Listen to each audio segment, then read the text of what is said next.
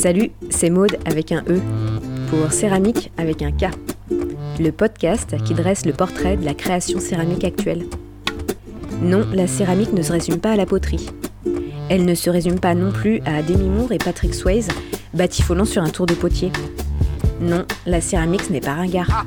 Au contraire, c'est une discipline vaste et éclectique, regroupant des créatrices et créateurs, des artistes aux horizons et pratiques variées.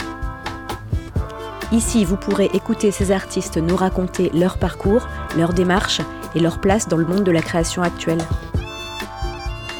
C'est l'heure du podcast Céramique. Allez, c'est parti, enfourchons le tigre.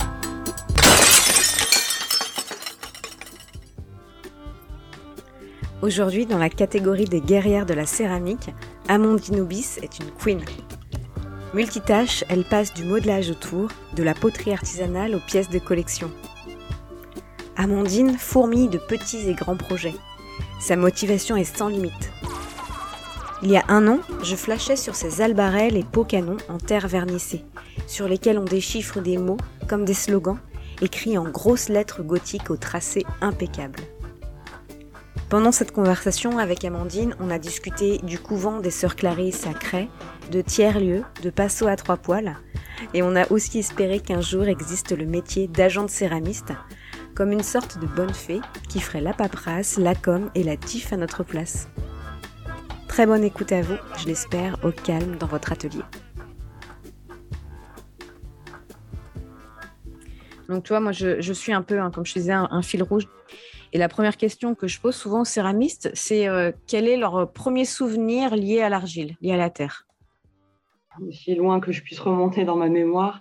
Mon premier souvenir, c'est chez mes parents en étant gamine. Quand je jouais au Lego et que je faisais des constructions, je m'amusais à fabriquer des briques avec la terre glaise qui traînait dans le jardin. Et je faisais des espèces de petits coffrages, de petits moules pour fabriquer des briques en terre dans le jardin. Donc, j'ai passé des heures et des heures à faire ça. Donc ça, c'est le premier souvenir que j'ai. Après... il y en a d'autres, j'ai fait de l'argile un peu à l'école en mode loisir.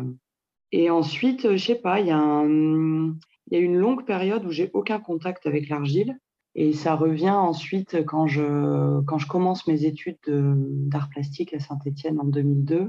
Là, on a un cours de sculpture et le cours de sculpture est principalement axé sur l'usage de l'argile.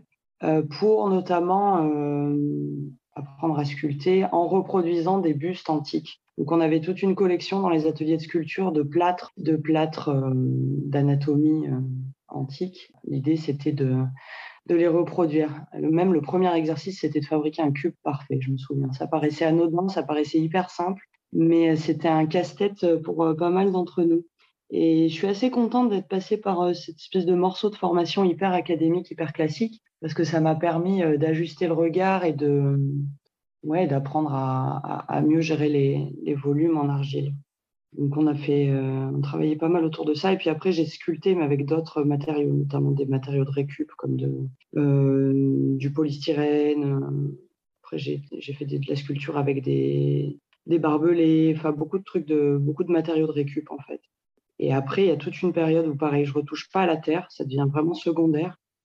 Et j'y reviens ensuite par hasard, je pense plus de 10 ans après, quand je commence à être professeure de français langue étrangère dans les centres sociaux. L'atelier attenant au mien, c'est un atelier loisir de céramique. Et c'est là où je reprends en fait la céramique, par hasard. Donc, tu es rentrée en fait dans le monde de l'argile, de la céramique, plutôt à travers d'abord le volume, le modelage. Mais alors, tu t'es mis autour beaucoup plus tard. Beaucoup plus tard, oui. Okay, j'ai commencé par la sculpture. Et ensuite, quand j'ai vu cet atelier qui était attenant au mien quand je finissais de travailler, je me suis dit, je finis de bosser. Pourquoi pas essayer de retravailler du volume. Et dans cet atelier, il y avait un seul tour. Et les personnes qui étaient inscrites à cet atelier pratiquaient peu le tour. En fait, c'était quelque chose qui leur faisait un peu peur. L'animatrice de l'atelier n'était pas hyper aguerrie de la pratique du tour. Mais moi, j'ai un peu insisté pour tester ça. Et assez rapidement, je me suis prise au jeu et j'ai été captivée par, par le tour, en fait. Donc elle m'a transmis ce qu'elle pouvait me transmettre en fonction de son niveau. Et après, j'ai pratiqué. Oui, donc tu as eu un parcours assez varié, en fait, avant d'arriver au monde de la céramique. Je disais que tu avais été graphiste avant ? Graphiste, c'est pas vraiment le terme. En fait, moi, quand j'ai eu mon bac, je suis partie à Clermont, je suis partie à Saint-Etienne pour faire des études d'art plastique. Et dans mon parcours universitaire d'art plastique, j'avais le choix entre différentes options. Et je me suis principalement orientée vers l'image imprimée. Donc, c'était photographie argentique, gravure, sérigraphie, illustration et un peu de peinture. Mais voilà, ce qui m'a le plus captivée, c'était photographie argentique et sérigraphie. Donc pendant longtemps, j'ai dessiné, j'ai appris à imprimer et j'ai fait partie d'un collectif pendant plus de 10 ans qui s'appelait Les Arts du Forez à Saint-Etienne. Et dans ce collectif, on avait monté un atelier de sérigraphie principalement, dans lequel moi j'imprimais pour les autres, que ce soit du poster, de la carte de visite et surtout beaucoup de fanzines en fait. Ça, c'était une pratique annexe. C'était pas une pratique avec laquelle je gagnais ma vie, mais c'était une pratique qui me prenait énormément de temps. Après avoir fini mes études d'art plastique, j'ai repris des études pour être prof de français langue étrangère. J'enseignais du coup le français à des non-francophones natifs. Après, j'ai repris la céramique. Ouais, c'était ça. Ah oui, et surtout, pourquoi j'en suis venue à la céramique, en fait ? Pourquoi, finalement, j'ai délaissé petit à petit le support papier pour utiliser la terre. Il y avait quelque chose qui me dérangeait dans le fait de créer des images statiques qui allaient être accrochées au mur ou accrochées dans des espaces d'exposition, qui allaient plus finalement pas trop bouger, quoi, qui étaient un peu comme des icônes contemplatives, avec un côté un peu sacralisé de l'image. Et ça me dérangeait. J'avais envie de revenir à quelque chose de plus proche des arts populaires, en fait. Et la céramique, elle permettait de combiner et un objet qu'on pouvait utiliser au quotidien et en même temps l'image. En fait, c'est pour ça que je suis revenue principalement à l'utilitaire. C'est que ça me permettait de décliner des motifs, des petites sculptures, tout ça sur vraiment des objets du quotidien, sur un art populaire, en fait. L'objet, on l'utilise, on le casse, on le manipule, on échange avec, on le perd, on le donne, et quelque chose de plus vivant, en fait, dans l'usage quotidien. Et alors, du coup, aujourd'hui, toi, tu t'identifies plutôt comme céramiste, comme potière, comme plasticienne ? Moi, aujourd'hui, je me détermine plutôt comme potière, parce que j'ai vraiment un attachement à ce savoir-faire technique. Pour moi, je sais pas. Céramiste, ça veut un peu tout et rien dire. Et il y a beaucoup de gens qui pour moi, n'ont pas d'attachement avec le passé potier. Et moi, c'est quelque chose de fondateur. J'envisage pas de proposer des objets utilitaires aux gens qui n'aient pas un minimum de solidité, stabilité, d'empreinte du passé, traversée par les générations antérieures. Enfin, moi, j'ai un attachement à l'objet bien fait, entre guillemets. Et du coup, c'est pour ça que je préfère me définir en tant que potière, même si dans ma pratique, je ne fais pas uniquement des assiettes, des pots, des bols, des vases, parce que je fais maintenant, depuis récemment, je fais aussi un peu du bijou. Et puis, je pense qu'en 2023, je vais revenir aussi à la sculpture et à l'installation. Mais la base, c'est quand même ce pot qui contient, cette forme qui contient donc le pot, donc potière, quoi. Okay. Et j'ai beaucoup appris des anciens aussi, des gens qui aujourd'hui ont 70 ans, voire plus, et qui ont hérité de ça aussi, de gens qui avaient une pratique simple et d'artisans. Et alors, justement, là, ton savoir-faire, tu l'as appris auprès de qui alors ? Eh ben, le parcours, il a été un peu varié. Donc, j'ai appris dans des ateliers de loisirs pendant 4 ans à peu près. Dans lequel j'ai appris principalement à tourner, à émailler, mais en utilisant des émaux industriels. En fait, suite à ça, je suis allée faire un CAP de tournage à Saint-Amand, au CNIFOP, pendant 1 an. Donc là, j'ai appris un peu de manière assez dure, quoi, assez répétitive, manière d'envisager le tournage en mode ouvrier, quoi. Donc, c'est répéter des formes, répéter. Enfin, tous ceux qui sont passés par là savent un peu comment ça se passe. Donc là, j'ai appris de manière assez standard, quoi. C'est 8 heures sur le tour pendant 9 mois. Et la répétition permet d'acquérir les gestes techniques, enfin une partie, en tout cas les bases, parce qu'après, c'est la pratique qui finit permettent d'acquérir ce savoir-faire. Et ensuite, ça ne me suffisait pas. Donc, j'ai candidaté à la Maison de la Céramique à Dieulefit. Et là, j'ai été prise dans cette formation. Et j'ai passé, du coup, 14 mois à apprendre au sein de l'école, mais aussi chez d'autres potiers. Je pense notamment à Pascal Balahi, qui est à Pernes-les-Fontaines, qui fait de la terre vernissée, qui elle-même avait appris en Angleterre. Donc, il y a une super belle pratique de la terre hyper sensible, qui cuit au gaz, qui cuit également au bois depuis quelques temps, qui a appris la cuisson auprès de Michel Cohen. J'ai appris aussi avec Angélique Fagé, qui elle était passée par le CNIFOP, qui est une personne qui a mon âge, donc un peu moins de 40 ans, qui elle a appris en Nouvelle-Zélande, qui a appris en Turquie dans des ateliers de production, ça envoie quoi, c'est pas de la petite série, mais qui m'a transmis ce truc-là d'avoir un savoir-faire efficace, mais en y mettant quand même de soi à l'intérieur. Qui c'est que j'ai vu? T'as pas travaillé avec Jérôme Galvin aussi? Très peu en fait. Jérôme Galvin, il est intervenu en tant que dans un workshop en fait à la Maison de la Céramique pour travailler autour du décor. Donc si j'ai pas au niveau de la forme, mais au niveau du décor, c'est vrai que automatiser la manière de décorer, c'est pas mal Jérôme qui me l'a transmise. Après, j'ai été inspirée par le travail de Jérôme, notamment par le travail de la calligraphie, des mots à poser sur les pots, et ça c'est, et en fait aussi sur le travail décalé, sur proposer des choses assez osées, avant même d'intégrer le CAP à Saint-Amand. Son boulot, il m'a assez vite fascinée parce que je découvrais quelque chose de, pour moi, assez provocateur. Et je trouvais ça chouette de trouver des choses comme ça qui sortent des sentiers battus et avec quelque chose qui porte un discours politique aussi, de défendre des minorités ou de faire valoir sa propre identité. Et ouais, le travail de Jérôme Galvin, il m'a beaucoup inspirée, carrément. Okay. Mais je suis jamais allée visiter son atelier. Après, d'autres travaux qui m'inspirent chez les gens qui font de la terre vernissée, puisque c'est ma technique de prédilection. C'est Héloïse Bariol avec son travail ultra libre, super pictural du décor, et en même temps avec des formes empreintes de la tradition que moi j'aime beaucoup. Après, il y a Marie de la Fosse aussi avec son approche à la fois naïve et à la fois hyper précise et poétique dans les discours qu'elle va choisir et dans aussi les motifs des sirènes, enfin tout un univers qui me parle aussi. Est-ce que tu pourrais présenter et décrire ta production ?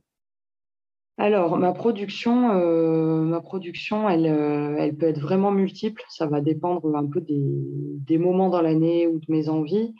L'année et demie écoulée, ça a été beaucoup de l'utilitaire en terre vernissée, donc faïence rouge, engobe blanc, et ensuite décor aux oxydes ou décor aux colorants de masse, des motifs répétitifs en fond, colorés, assez proches du papier peint des fois. Voilà, c'est motifs répétitifs, papier peint, et un gros travail de calligraphie par-dessus, notamment de calligraphie gothique. Quand j'étais en formation à la Maison de la Céramique, j'ai pu faire un stage aussi de 10 jours dans un couvent à Crest, chez des sœurs Clarisse, qui proposaient en fait un stage de calligraphie gothique lié en fait à la pratique des scribes au Moyen-Âge, qui rédigeaient toutes les Bibles notamment et les écrits saints sur... tout à la main, quoi. Donc, elle proposait un stage autour de ça. Donc, j'ai appris la calligraphie chez elle et c'est quelque chose qu'ensuite, j'ai réexploité sur mes pots. Donc, il y a eu une grande partie de ma production qui était axée autour de ça pendant un moment. Tourner des pots et proposer des céramiques avec des mots à poser dessus. Un peu un clin d'œil aussi au bol à prénom, mais bon, en m'en éloignant aussi pas mal, quoi. Ça a été une grande partie de la production, avec aussi des formes inspirées des apothicairies, donc des pharmacies anciennes. J'ai beaucoup cherché autour des pots, des formes de pots traditionnelles, des albarelles, des pots canons, des pots montres, tout ce genre de choses, et en y apposant des termes plus contemporains. Moi, je me suis peu amusée à écrire des mots de contenants de médecine simple, de plantes, mais plutôt des mots contemporains, que ce soit des mots qui tournent autour des questions féministes, des mots qui tournent autour de la médecine contemporaine, mais de la médecine allopathique. Donc, c'est plutôt une critique de la médecine allopathique. Ouais, les répertoires de mots que j'utilise ensuite, il y a différentes familles là-dedans, quoi. Mais donc, il y a ça. Il y a une partie de contenant vraiment utilitaire du quotidien, des tasses, des assiettes. Il y a toute la partie apothicairie, cabinet de curiosité. Et là, plus récemment, je suis passée sur un format plus petit. Je travaille plutôt autour des masques et du bijou, où je fabrique énormément de broches, de pins que je décore. Donc là, je suis passée sur du format beaucoup plus petit et du bijou. Je reviens à l'écriture là, et la calligraphie. Il y a une tradition de pièces décorées comme ça avec des écritures dans la céramique ancienne? Oui, parce que en fait, au début du Moyen Âge, dans les pré-apothicairies, les pots étaient fabriqués en bois. Assez rapidement, le bois a posé plus ou moins de problèmes dans les conservations des plantes. Ou simples, ou des mélanges qui pouvaient être faits. Donc, il y a eu une fabrication, notamment en faïence, de pots qui a commencé à être développée. Et sur ces pots, pour ranger les médecines, tout simplement, il fallait les annoter pour savoir ce qui était contenu. Donc, il y avait des pots de médecine simple, donc une plante, ou alors des noms de mélanges de plantes. Donc, tous ces pots-là étaient calligraphiés. Étaient notés, calligraphiés avec des mots. Et des mots qui n'étaient pas forcément, des noms qui n'étaient pas forcément lisibles et compréhensibles par le commun des mortels, mais qui étaient compréhensibles par les professionnels du domaine. Donc avec tout un système d'annotation, d'abréviation, de codification propre à ce métier-là. Il y a une chercheuse qui a beaucoup écrit là-dessus, qui s'appelle Daniel Alexandre Bidon, qui a écrit des manuels sur la céramique et les annotations sur les céramiques. C'est assez intéressant. Ça m'a beaucoup inspirée sur la manière d'écrire sur les pots, en fait. Donc, tu véhicules un message aussi à travers tes pièces. Est-ce que tu dirais que tu fais de la céramique militante ? Militante, je ne sais pas, mais j'aimerais proposer une céramique qui amène à se poser des questions sur certaines choses. Ou à revendiquer certaines choses. De là à être dans du militantisme, je ne sais pas. C'est un mot qui, pour moi, n'a pas de sens précis, qui est trop ouvert, quoi. Donc, c'est une céramique qui veut poser des questions, en tout cas, qui aimerait poser des questions. Ton inspiration, elle est aussi liée à des questions d'actualité ou des sujets de société dont on parle? Oui, il y a toute une série là, que j'ai fait récemment sur... domination, patriarcat, misogynie, misandrie, sexisme, c'est des termes qui reviennent souvent. En fait, je propose des pots, des séries de pots qui sont là pour être pour proposer une espèce de thérapeutique, des mots, des pots permettent le soin entre guillemets dans le fait de se débarrasser de certaines habitudes ou de certaines mauvaises habitudes surtout qu'on peut avoir, de les interroger et de s'en débarrasser. Récemment, je discutais avec des gars qui ont entre eux créé un groupe de parole pour réfléchir en fait à toutes les dominations qui peuvent inconsciemment imposer à d'autres groupes de personnes. Et en fait, ils m'ont demandé de leur faire un gros pot patriarcat barré avec un couvercle pour, à l'intérieur de ça, écrire des petits papiers, noter dessus tout ce qu'ils peuvent avoir comme pratiques qu'ils ne soupçonnaient pas avant, mais qui sont des pratiques de domination. Donc, il y a une espèce de vocation curative à l'utilisation des pots dans ces cas-là. Ok, je comprends mieux. Comment est-ce que tu travailles? Quelles sont tes techniques? Alors, tu tournes, tu fais de la terre vernissée, ça veut dire que tu fais toi-même tes engobes peut-être? Ouais, je tourne. Pour l'instant, je ne me suis pas vraiment penchée sur la question de fabriquer plutôt moi-même mes terres, d'aller les chercher. Pour l'instant, je travaille avec de la terre industrielle, ce qui me pose un peu question, chose que j'aimerais travailler quand même à l'avenir, mais bon, on sait que ça demande aussi beaucoup de temps supplémentaire. Donc, je tourne, je fabrique mes engobes. Mes engobes, c'est un mélange d'engobe aussi proposées par les fournisseurs industriels, mais aussi avec certaines argiles que je peux récolter, qu'on cassait. Voilà, ça représente quand même une faible partie de la composition de mes engobes. Donc je tourne, il y a tout un travail de recherche des formes justement, en allant puiser dans les formes du Moyen-Âge traditionnel de la terre vernissée, dans les apothicairies, en faisant un mix de tout ça. Tu fais des croquis de tes pièces? Je fais pas mal de croquis, oui. Je fais pas mal de croquis papier, de croquis 2D. Je fais peu de croquis 3D sur le tour ou en modelage. Comme je viens de la 2D et du graphisme et du dessin, je reste plutôt dans mon processus de recherche et de création, je reste vraiment sur la 2D au départ. Ce qui me permet aussi en amont de voir l'adéquation, enfin la rencontre que je vais avoir entre forme et décor. Donc sur mes croquis, je travaille aussi le décor en amont. Donc je tournasse, j'assemble des éléments. Sur certaines pièces, je peux ajouter des parties qui sont moulées. Je glane aussi beaucoup d'objets à partir duquel je vais fabriquer des moules, des stampages principalement, quelques moules de coulage, mais les petits moules, c'est des moules d'estampage. Donc j'estampe et ensuite je viens coller ça sur mes pièces. Une fois que tout est à bonne consistance, j'engobe, je décore, je biscuite et j'émaille. Donc j'ai plusieurs cuissons, des fois je rajoute des lustres, de l'or notamment, donc là j'ai une troisième cuisson, troisième feu.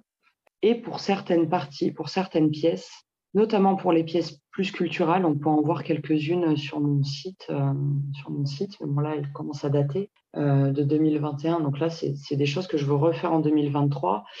J'ai toute une partie du travail qui est aussi du moulage sur corps, donc j'ai fait des moulages sur des visages humains de mes gentils amis qui ont bien voulu être des cobayes. Donc par rapport à ça, j'ai fait des moulages de visages et là, ces tirages, ils sont faits à partir de coulages.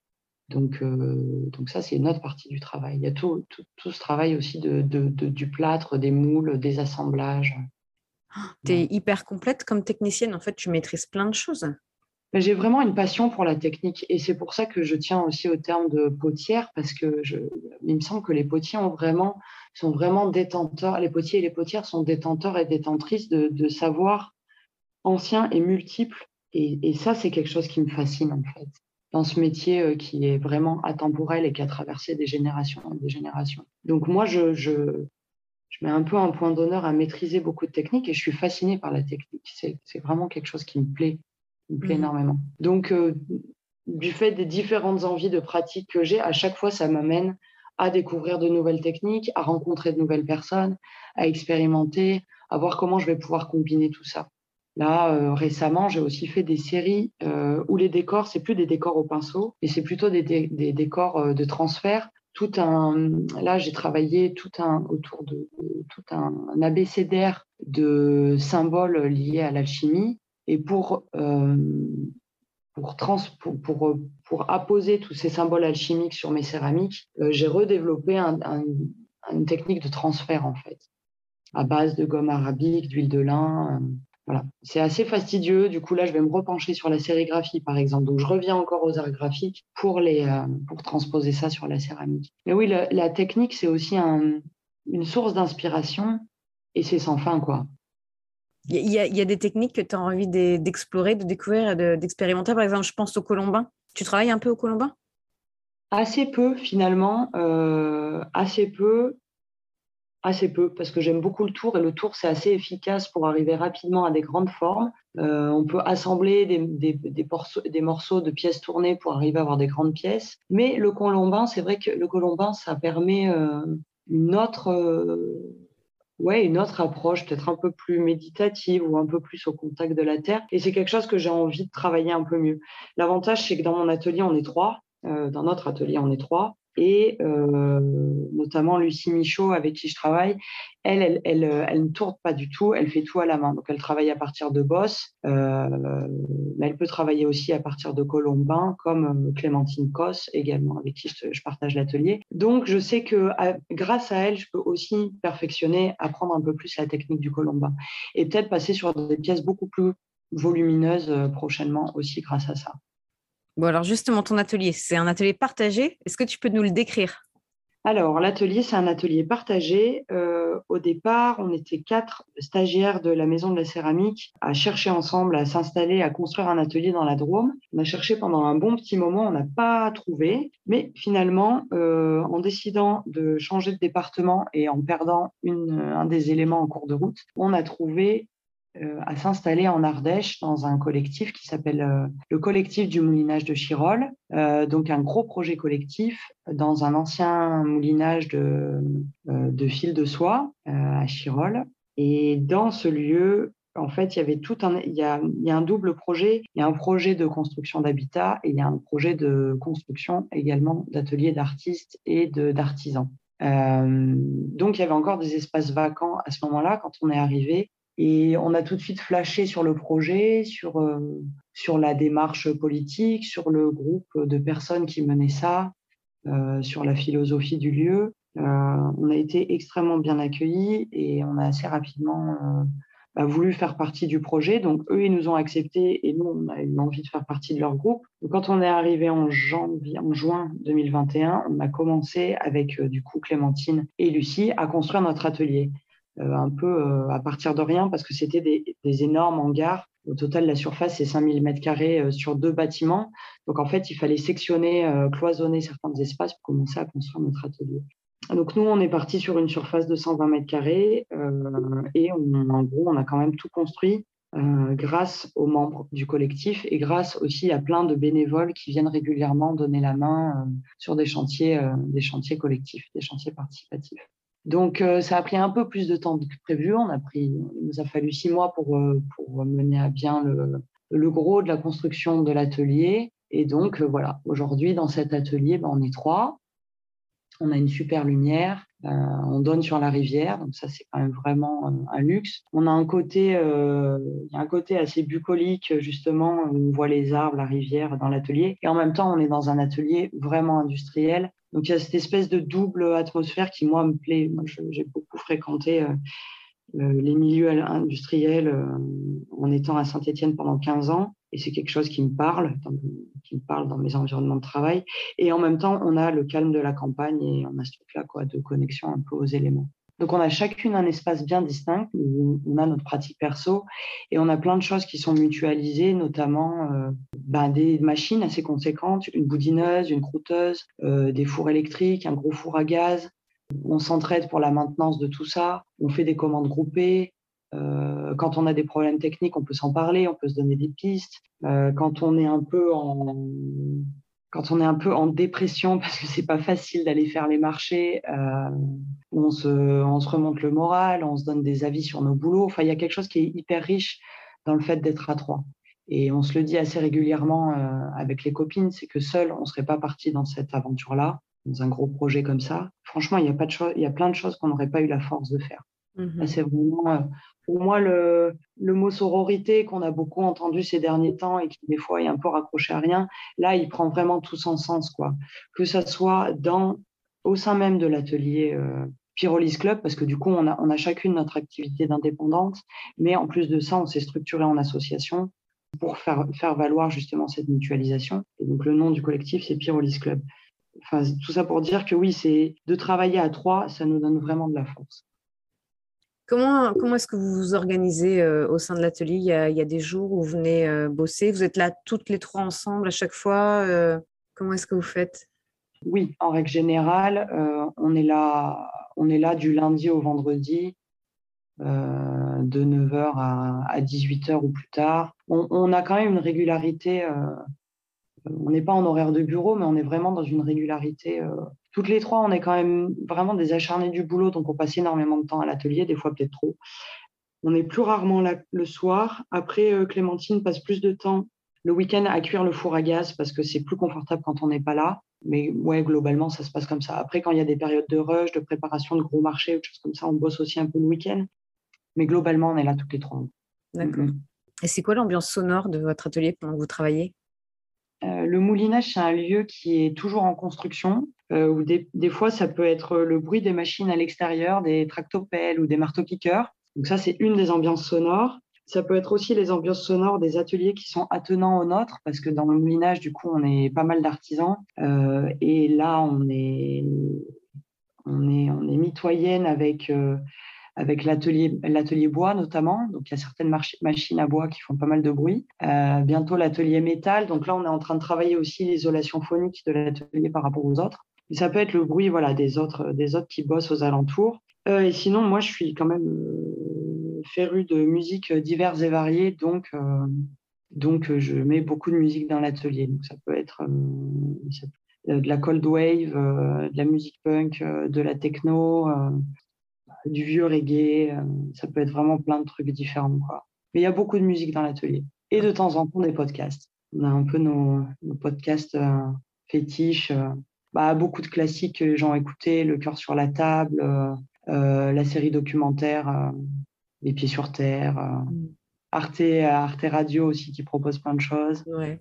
Ou des radios un peu bizarres comme Fun Radio, vraiment des choses assez éclectiques. Mais c'est important, enfin pour moi c'est important de bosser avec de la musique. C'est hyper stimulant et les podcasts aussi. En fait, les sujets dont on va écouter les podcasts peuvent aussi, moi, m'inspirer en tout cas sur ce que je vais pouvoir écrire sur mon pot, quoi. Et en même temps, on va continuer à se former, à apprendre, à réfléchir en bossant, quoi. Ouais. Est-ce que vous avez de la visite dans votre atelier? Vos voisins viennent vous voir souvent, prendre le café? Ouais, on a pas mal de passages dans l'atelier. Alors ça peut être tous les gens qui fréquentent le moulinage, parce que maintenant on a un petit espace, un petit showroom à l'entrée de l'atelier. Donc ça peut être l'occasion pour pas mal d'entre elles de venir chercher des petits cadeaux. Et ça, c'est assez cool. On a aussi nos voisins, les autres membres, les autres artisans, artisanes, qui viennent parce que des moments, il fait plus chaud dans notre atelier que dans les autres. Donc, ils viennent un peu se réchauffer quand c'est les périodes de grand froid, ou alors discuter un peu ou faire un break. Après, dans l'ensemble, on est assez studieuse. Donc, c'est vrai qu'ils viennent à des temps bien, bien spécifiques. Parfois, on fait des réunions dans notre atelier. Et on a aussi des gens qui viennent... qui ont vent de notre activité et qui viennent pour voir comment on s'est organisé, comment on fonctionne à trois. Depuis récemment, on a aussi quelques stagiaires qui viennent passer du temps avec nous, notamment via la Maison de la Céramique. Ça peut être d'autres écoles. Après, on a encore beaucoup de travail de construction dans l'atelier, donc on ne peut pas se permettre d'accueillir trop souvent des gens extérieurs parce que ça nécessite de leur accorder du temps. Pour les accueillir correctement, on préfère attendre un peu pour vraiment être disponible. Pour eux, quoi. Okay. Et dans ce tiers-lieu, là, il y a un volet qui est prévu pour l'accueil du public, tu vois, de la présentation de toutes les activités. Il y a une partie un peu médiation qui est prévue dans ce collectif? Alors, oui, il y a déjà des choses qui sont en place. Quand c'est la saison estivale étendue, là, à partir du milieu du printemps jusqu'au milieu de l'automne, tous les vendredis en fin d'après-midi, il y a une visite qui est proposée de tout le moulinage. Donc, les gens arrivent à 18h30 et il y a certaines personnes du collectif qui sont là pour leur faire visiter l'intégralité du lieu, leur expliquer la genèse, leur expliquer où on en est et compagnie. Et lors de cette grande visite, il y a aussi des visites des ateliers. Donc là, ils peuvent voir vraiment ce qui se passe en termes d'artisanat. Et on a aussi participé l'année dernière pour la première fois au GEMA, aux Journées européennes des métiers d'art. Et à cette occasion, tous les ateliers étaient ouverts au public. Ils pouvaient nous voir pratiquer, on pouvait leur expliquer nos démarches respectives. Et on a aussi proposé des ateliers de pratique, des petits ateliers. Nous, on a par exemple proposé un atelier sur des corps de carreaux en faïence. Donc ça c'était assez chouette, c'était un premier contact avec le public du coin, mais d'ici quelques temps on travaille sur un projet aussi qui nous permettrait d'avoir un espèce de showroom plus général au sein du collectif où les gens pourraient voir l'intégralité de nos pratiques dans un espace vraiment mis en valeur avec une scéno un peu plus élaborée, et probablement un petit espace de vente aussi à cet endroit-là. Ça, je trouve que c'est une force d'être aussi avec d'autres corps de métier. C'est que quand les gens se déplacent, ils ne viennent pas pour voir que de la céramique, mais ils voient l'intégralité, en fait. Ils voient d'autres propositions. S'ils sont intéressés par la céramique, ils vont quand même pouvoir découvrir qu'est-ce que c'est que le travail de broderie, notamment, de couture, d'impression laser. Là, aujourd'hui, il y a beaucoup de corps de métier dans le moulinage, et c'est intéressant. Et ça permet aussi une transversalité, c'est-à-dire que, par exemple, là, notamment j'ai travaillé le packaging de mes broches en céramique. Il fallait que je fabrique un tampon avec mon logo. Je suis allée voir mon collègue qui travaille autour de ça, de l'impression numérique laser, et en 2 temps 3 mouvements, il m'a fait un prototype pour un tampon. Enfin, c'est assez génial, quoi. Pour travailler sur des tampons en bois, c'est pareil, je peux aller voir le menuisier. J'ai envie de retravailler aussi sur le métal, peut-être faire des montures en argent. Il y a une des nanas qui a une expérience de bijoutière, qui a cette connaissance-là, donc je peux retourner la voir pour ça. Pour la sérigraphie, un sérigraphe, hein, c'est vraiment... c'est hyper riche, en fait, et vice-versa. Les autres viennent aussi nous voir quand ils ont des questions techniques ou des besoins particuliers.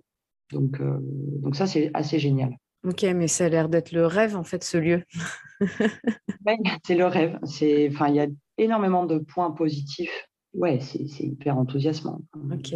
Moi, je me verrais mal aller travailler dans un atelier en solo, dans le sens où des fois, on est un peu fatigué, on a du mal à se motiver parce qu'il faut quand même... Moi, j'habite à 20 minutes à la campagne, donc il faut quand même prendre la voiture. Il y a des jours où il fait mauvais. Là, de savoir qu'il va y avoir tous les copains, copines là-bas, qu'on va manger ensemble le midi, qu'on va discuter aussi d'autres choses, pas forcément de boulot, mais qu'on va aussi se donner des pistes en disant « Ah là, j'ai vu un marché qui a l'air cool, un appel à projet. » Ouais, ça crée du soutien, ça crée vraiment de la force, quoi. Après, oui, puis 120 mètres carrés à 3, vous vous étouffez pas trop non plus. Ça, c'est assez rapidement le problème. Plus l'atelier est grand, plus on accumule de trucs, plus on se lance dans des projets volumineux aussi, ce qui est bien. Je pense que la pratique, elle s'adapte souvent à la superficie qu'on peut avoir. Moi, j'avoue que si on avait 240 mètres carrés, je cracherais pas dessus. Mais voilà, il faut aussi se contenter des fois de tout le monde. Le moulinage, c'est un super lieu l'inconvénient, c'est ça aussi, c'est qu'on peut très vite être happé par la dimension du projet, et notamment le fait que c'est constamment en travaux et que ça nécessite d'y investir du temps au-delà de sa pratique céramique, de participer à des réunions, de prendre des décisions, de participer aux travaux, c'est un gros collectif, donc il y a tout ce qui va avec. Est-ce qu'aujourd'hui, la céramique te fait vivre ? Non, je ne peux pas vivre intégralement de ma pratique céramique. Pour une bonne et simple raison, c'est que je suis quand même au début de mon activité d'artiste-auteur. Ça fait 1 an et demi que j'ai mon statut, à peine un an que l'atelier est réellement fonctionnel. Donc, il a fallu passer par une première phase de production, de test, d'élaboration vraiment d'objets dont je suis satisfaite et dont j'étais prête à faire sortir de l'atelier et à montrer au public. Suite à ça, il y a toute une phase où il faut trouver aussi l'endroit où vendre ses créations, ce qui n'est pas forcément évident parce que moi, j'ai une pratique qui est assez particulière, qui parle de beaucoup de choses, qui a un univers autour de l'apothicairie, autour de l'alchimie, autour du médiéval, autour du féminisme, qui ne se vend pas forcément aussi simplement que des pièces d'utilitaire bien faites avec un émail monochrome. Enfin voilà, ce n'est pas du tout pour dénigrer ce type de travail, mais c'est des choses qui sont de fait un peu plus difficiles à placer, un peu à mi-chemin des fois entre l'art et l'artisanat, même si je ne sais pas s'il y a vraiment une frontière claire là-dedans, mais... donc non, je ne vis pas exclusivement de ma pratique pour le moment. Et là, cette année, j'ai aussi fait des démonstrations de tournage notamment, qui me rapportent aussi du fric, quoi. Okay. Au départ, c'était quelque chose que je n'avais pas envie de faire et je trouve ça hyper formateur parce que ça oblige à aussi tourner avec un public en face. Donc c'est pas mal. Après, on devient tourneuse dans tous les cas de figure, donc ça c'est assez cool, et aussi parce que ça permet vraiment de montrer les étapes de fabrication du boulot. Les gens n'imaginent pas en fait toutes les étapes qu'il peut y avoir avant d'arriver à une pièce finie et bien finie, et en fait c'est aussi une manière pédagogique de transmettre au public et d'expliquer pourquoi notre boulot il est plus cher qu'une tasse produite en industriel, et pourquoi il a une âme, un supplément d'âme également, quoi. C'est qu'on est là, c'est qu'on est traversé de nos états d'âme du moment. On est en forme, on n'est pas en forme, ça va fonctionner, pas fonctionner.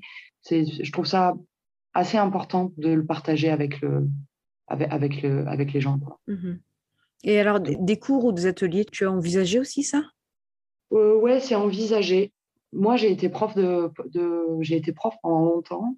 J'avais besoin de faire un break de l'enseignement parce que c'est quelque chose qui prend énormément d'énergie, qui est hyper chouette parce que tu en reçois aussi.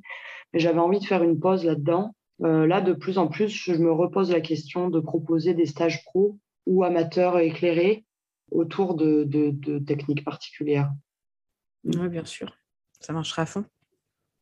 En fin d'interview, là, je pose des questions et il y en a une, c'est les tu préfères. Je ne sais pas si tu avais entendu dans les épisodes précédents.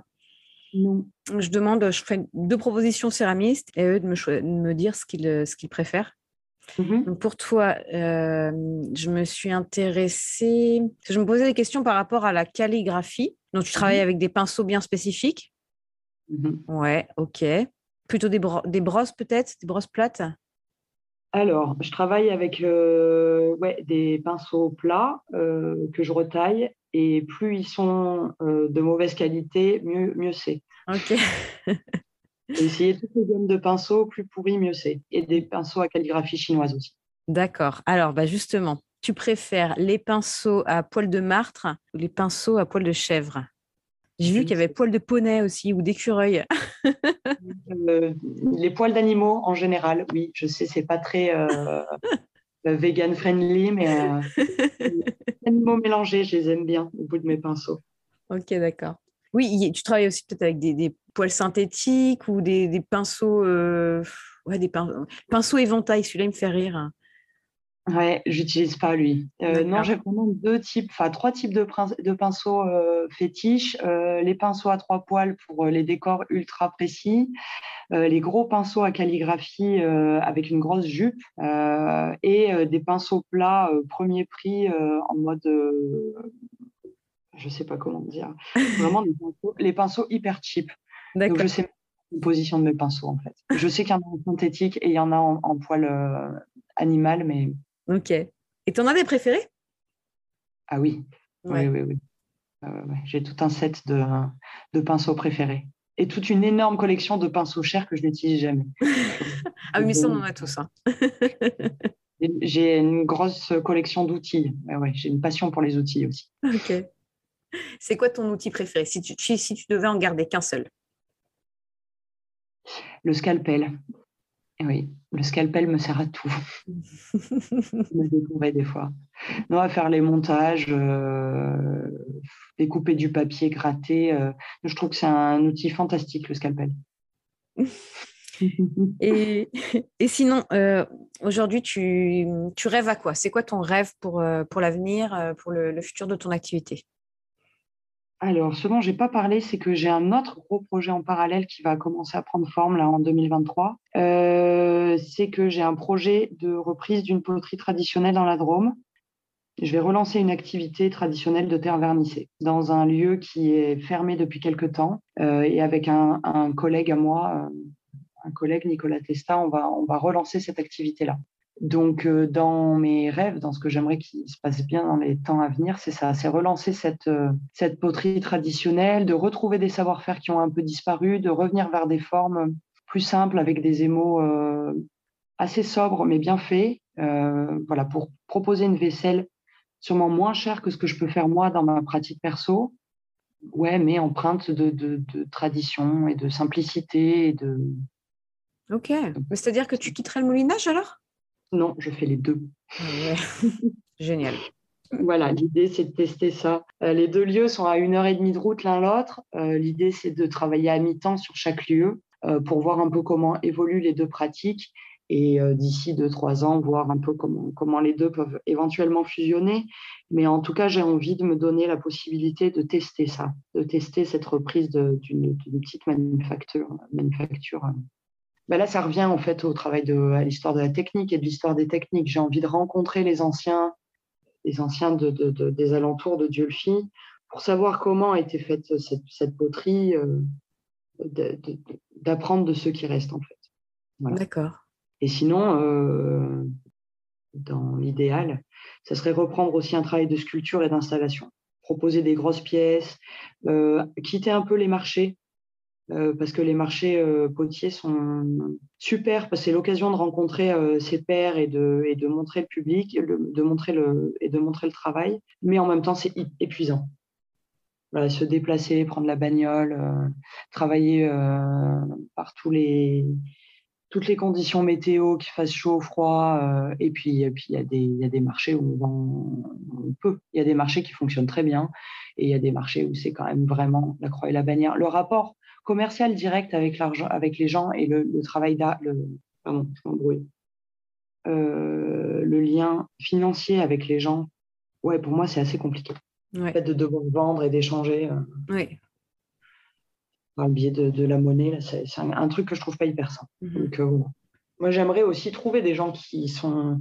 Voilà, s'il y a un métier à développer, ça serait agent d'artisan d'art, je ne sais pas comment appeler ça, mais quelqu'un qui aurait... pas mal d'artistes et d'artisans, artisanes sous le coude et qui diffuseraient leur boulot, en fait. Ouais. Parce qu'on peut pas être bon dans tous les domaines, je pense. Et ça, on est nombreux, nombreuses à avoir des difficultés avec ça, je pense. Mm-hmm. C'est un peu dommage parce que ça invisibilise certains boulots, quoi. Non, c'est vrai. Hein. C'est un métier à part entière. Ce qui t'embête dans la relation avec, la relation avec le public sur les salons, sur les marchés, c'est parler de ton travail ou c'est effectivement quand il y a un échange financier, enfin un échange d'argent, qu'est-ce qui t'embête? Alors, ça ne m'embête pas de parler de mon travail parce que je pense que non, j'aime en parler et puis ça fait partie en fait de la démarche même de ce que je réalise.